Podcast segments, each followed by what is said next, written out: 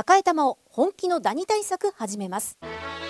さよならダニーは家族に優しい殺虫成分不使用のダニ対策ブランドです。多くのお客様に支持されて日経セレクションで5年連続売上ナンバーワン。さよならダニー。私赤井が目印です。さよならダニー。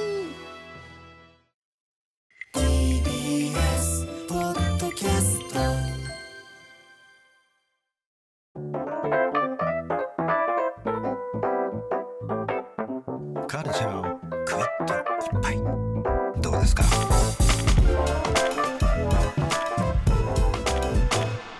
カルチャー。ワンショット。さあここからは明日すぐ使える一発必中のカルチャー情報をお伝えするカルチャーワンショットのコーナーです。今夜はこの方にスタジオにお越しいただいております。番組初登場というかまあメールね読ませていただいたことありますけどもアメコミの企画編集ライターの柳明秀さんです。柳さんいらっしゃいませ。はじめましてよろしくお願いします。はじめまして。この度はありがとうございます。とんでもないです。とんでもないです。ではその説はちょっと後ほどその説の説明もします、はい。ありがとうございました、では柳さんのご紹介日比さんからお願いします。はい。柳明秀さんはアメコミ関係の企画や編集、ライター、翻訳など幅広く活動されています。これまでにアルティメット X メンなどの多数のアメコミを翻訳、さらにブルータス、ペンプラス、映画へのパンフレットの寄稿などもされています。そして現在はマーベルや DC で活躍する日本の漫画家、イラストレーターの代理人を主に務めていらっしゃいます。はい柳さんなぜね急にあのパンピーライムスター、フィーチャリングパンピーに流れ出したのかっていうのはね、ちょっと後ほどちょっと説明しますけど、えっ、と柳さんから番組宛てにメールをいただいて、えっ、と去年のコミコンに、そうですね。えっ、とアーティストでこういう人来てるよっていう中でエドピスコさんという方がい。て、これあのヒップホップ家系図というまあヒップホップの黎明期とか生まれる前から、えっ、と1980年代半ばぐらいまでの歴史を本当にあのつぶさにですね、あの現現場の感覚というのかな、本当にその場にいるかのような気分であのレポートした素晴らしい、まああの歴史書でございまして、歴史漫画でございまして、僕も以前ウィークエンドシャッフル時代にも激推ししてて、す。ごく勉強もさせていただいたんだけど、あのでそのエドピースコーさん来てますよということでメールいただいて、はい。でしかもエドピースコーさんに私のねなんか名前入れた、はい。あのーなんていうかなこうプリントと言います。はい、あれははい。プリントいただいて、はいそうなんですよ、はいありがとうございます。ええあのはいすいません。ということですよね。ええあのはいパンピーさんとはちょっと仲良くさせてもらってて、それでまあパンピーさんの先輩である歌丸さんにちょっと 礼をしすないようにと思いまして、それでちょっと供物をと思って。まあね、ありがとう、クモスいただいて、そうなんですよね、あのパンピーのね、あと、あのブルーレイのジャケットとかもね、ドキスコさんやってたりっていうね、そんなつがります。でも確かに、あの日本におけるヒップホップ家系図、たどればここにも来ますんでね。はいありがとうございます。いえありがとうございます。ということで、えっと、柳さん、まあ、アメコミにまつわるお仕事されているということで、どのぐらいからアメコミ興味を与えてお仕事。えー、持ったのはもうもともとアメリカに子供の頃住んでまして、その頃アメコミって自分で言わないで普通にその、アイアンマンとかスーパーマンがテレビに流れてるのが普通だったんで,、うんうんでまあ、それがまあまず自然と入ってきて、えでもがっつりハマったのはやっぱりその30年ぐらい前ですかね。テレビ東京で、うん X メンのアニメがやってる時に同時にカプコンのゲームが出て、うん。小学館し小今小当時は小学館プロダクションさんが、一度に本出ましたね。本が出たりとか、うん。それを読んでたらどんどんハマってって、うん。うんで最後その神保町で原書英語のままのコミックを買ったらとんでもないことが起こっててそれを読んでしまって、もうズブズブと沼にそれは入って要するに当時のそのアメコミのその展開的な盛り上がりがすごくて。X メンがヒーローだったのに、うん。うんヴィランになってるストーリーだったんです、その時、うん。でこんなことやるんだと思って大ショックで。でマグニートが X メンのヒーローだったんですよ逆に。逆にね。リーダーで。一番のヴィランのはずが。はい。ああっていうようなそうこんなことできちゃうんだアメコミ。はそうなんですよ、うん。それでそこからもううわアメコミすげえと思ってもう、あ日本の漫画も好きだったんですけど一時期アメコミばっか読んでる時期もありまして、大学生の時とかはそれでなんか仕事にできないかなと思ったきっかけであの後にあのスポーンとかを出版してた当時、はい。あのメディアワークスという今はもう角川グループですけど、うんうん。そちらの方でちょっとあのお仕事させてできるようになってで、まあ、スポーンが終わってあとはフリーランスでずっと。はい。あのいろいろとあの先ほど日比さんに紹介していただいたみたいな、うんうん。いろんなことをやっております。ええ。はい。まあ、今後ともですねちょっといろいろアメコミのね、特にやっぱライター周りの知識とか僕ら全然ないんでそんなあたりもね伺いたいと思うんですけども東京コミコン、ね、あの今日本でもまあ宣伝とかいっぱいしてるし何しろ豪華ゲストがいっぱい来るということで、注目してる人も多いと思いますが改めて東京コミコン、えっと、柳さんどうやって関わられてるんですか？はい、あのもともとあの知り合いがあのお手伝いをされてたのとあとまあちょっとあのこういうのやるよって話があってでアーティストアレイを作りたいんだけどっていうことで相談されてであのいろんな作家さんとつながりがあったりとかあと今のマーベルの編集長が実は25年来の親友でして、でそういった人に相談ができたりとかで、まあ、DC の編集長とかも知ってたりとかいろいろあのすごっ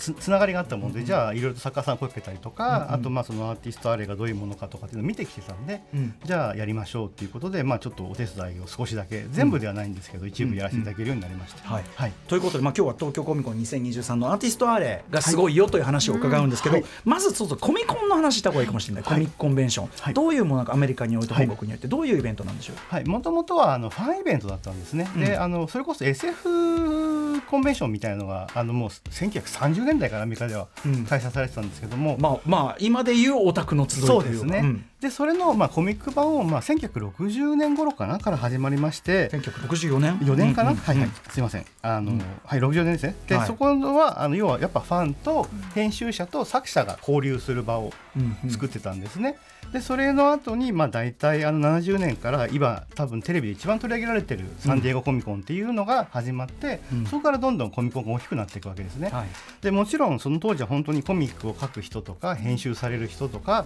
あとはそのファンが集ったりとかあとはまあコミックショップが来たりとかっていうようなイベントだったんですけど、まああのどんどんどんどんメディアが大きくなっていって、まあ、2000年代から映画が今度はあのアメコミにとって大きいものになってきて、はい。で今ご存知のような状況になっているという。なんでどっちかというと映画の方がメインになってきてるんですけど、うんうん。そもそもはやっぱりその漫画が好きな人たちとあの漫画を作る人、うん。そうですね。漫画を作る人たちの交流の場みたいなのがうん。最初の始まりでした。なるほど、はいえーでまさにそのねアーティストあれっていうのはそういうアーティストたちがいて交流できる場ってことですもんね、はい。えー東京コミコン、えーどうですか？そのアメリカの本国のコミコンも知ってる身として、あだい。ぶあのどんどんやっぱしアメリカの雰囲気が出てきてて、うんうん。やっぱりその好きな人が好きなことをしてる空気っていうのはどこも一緒なんですよ。だから言ってしまえばその音楽フェスの漫画版みたいな。うんうんでさかつそこにまあハリウッド俳優まで来て、うんうん。であのいいことであり悪いことでもあるんですけど、うんうん。俳優さんの中でははい。野に放たれる人がいるんですね。野に放たれる、はい、要は、あの普通はあのこうやってさあのああのちゃんとブースが決まっててここうん。うんで俳優さん、カンバーバッチさんとじゃあ、うんうん。会ってください。写真撮ってください。サインしてくださいってあるんですけど、うん。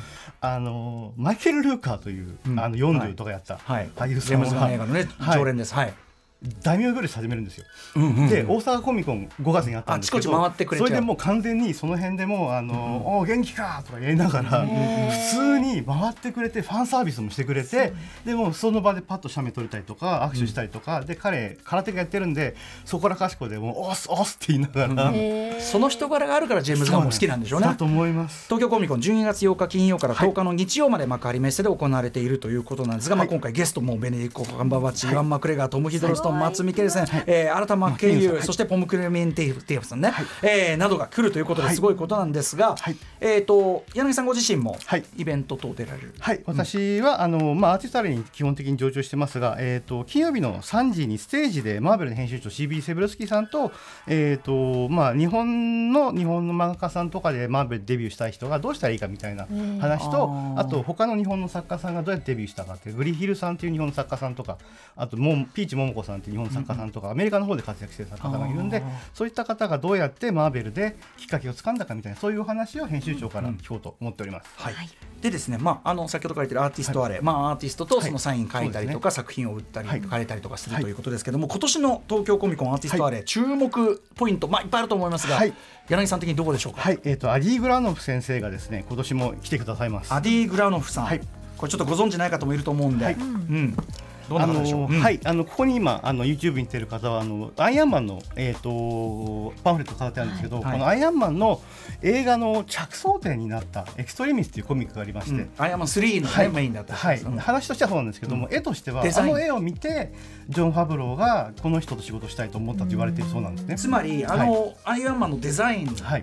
はい。あとポーズとか、はい、三点ポーズって言われてる、はい。はい。はい。ね。それを作ったのは今やもうパもうパロディはい、あのヒヒーローヒーロー着地ヒーロー着地、はい、腰悪くあの膝悪くするようなんつってるけど、はい、そうそうそれも作った。それを作ったと言われてる方だからつまり今の MCU の成功の元になるイメージを作ったっていうかね。アディ・グラノフさん。はい、なんでアイアンマンだけじゃなくて、あのーアベンジャーズでこう一周ぐるっと回るはいはい。全ワンの時に、はい。あのイメージボードも彼が書いててそれから着想を得てあのショットをあの監督が撮ったと言言われたりとか、えあとは、まあ、あのパンフレットの中にもありますけど、あのアイアンマンが普通のラプターだったと思うんですけど飛行機と一緒に並走、うんうん並走というか並空しているシーンとかもうんもともとはアンディさんがまず書いて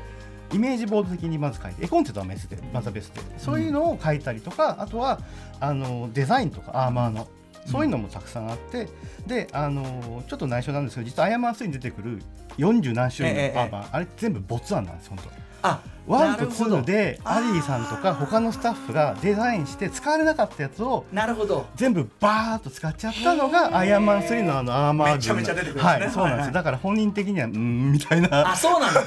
ああ使これあそうか使う予定じゃなかったね。だからまあ未完成品を出されるとやはりプロで彼は結構アルチザンというか、要はそのピニファリーナとか車のデザイナーに近いうんうんうん系譜の方なんですごくやっぱり納得いかないっていうのがあったみたいですね。なるほどね、はい。でもそれだけすごい、まあ、はい。あのあグラノフさんが毎回来てくださって、そうです。はい。で結構そのふねあの触れ合ってそうですね。しやすい。りとかあとまあちょっと抽選になるとは思うんですけど、んうん。直接絵も描いてくださったりとか、うんっていうのもあります。はい。はい、ということでちょっとそういうのをね、えーいけるチャンスということで改めてはい。東京コミコン2023についてのお知らせ先にしておきましょうか。はい、12月8日金曜日から10日の日曜日まで幕張メッセにて開催されます。チケットの詳細、東京コミコン2023公式ホームページご確認ください。はい、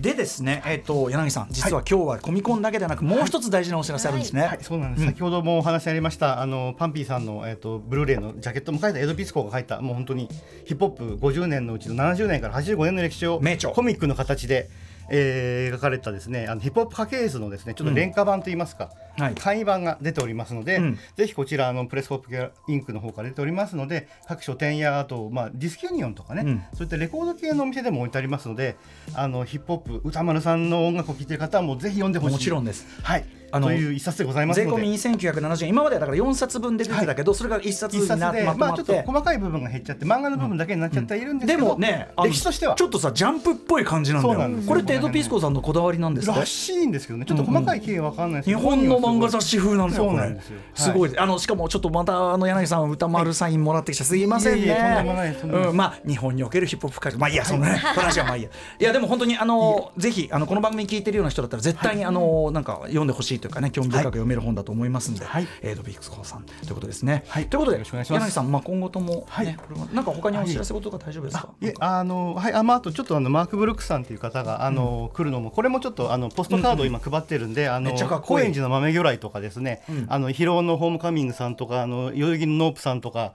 あとえっ、と池袋のバースコミックスっていうアメコミファンにはたまらないショップがありますんで、そちらの方でも配っておりますんでぜひそちらの方にお店にも行っていただけると大変嬉しいです。ある意味だからアディ・グランフさんとかこういうはい。マーク・ブルックさんとかはいすごいその世界的なはい。そうですあのアーティストとまあある意味日本だとまだまだふる こうある意味こうねまあ、日本の漫画家ね。はそういうことしないんで、ね。でもアメリカのコミック業界で働いてる人はあのそういうのが多いので、うん。あのその雰囲気をそのままアレーで通りって意味だと、ただ ALLEY のあれなんで、まあ本当に通りにかか気軽にあの映画のファンの集いと一緒に来てくださると東京コミック柳さんありがとうご嬉しいです。ざいます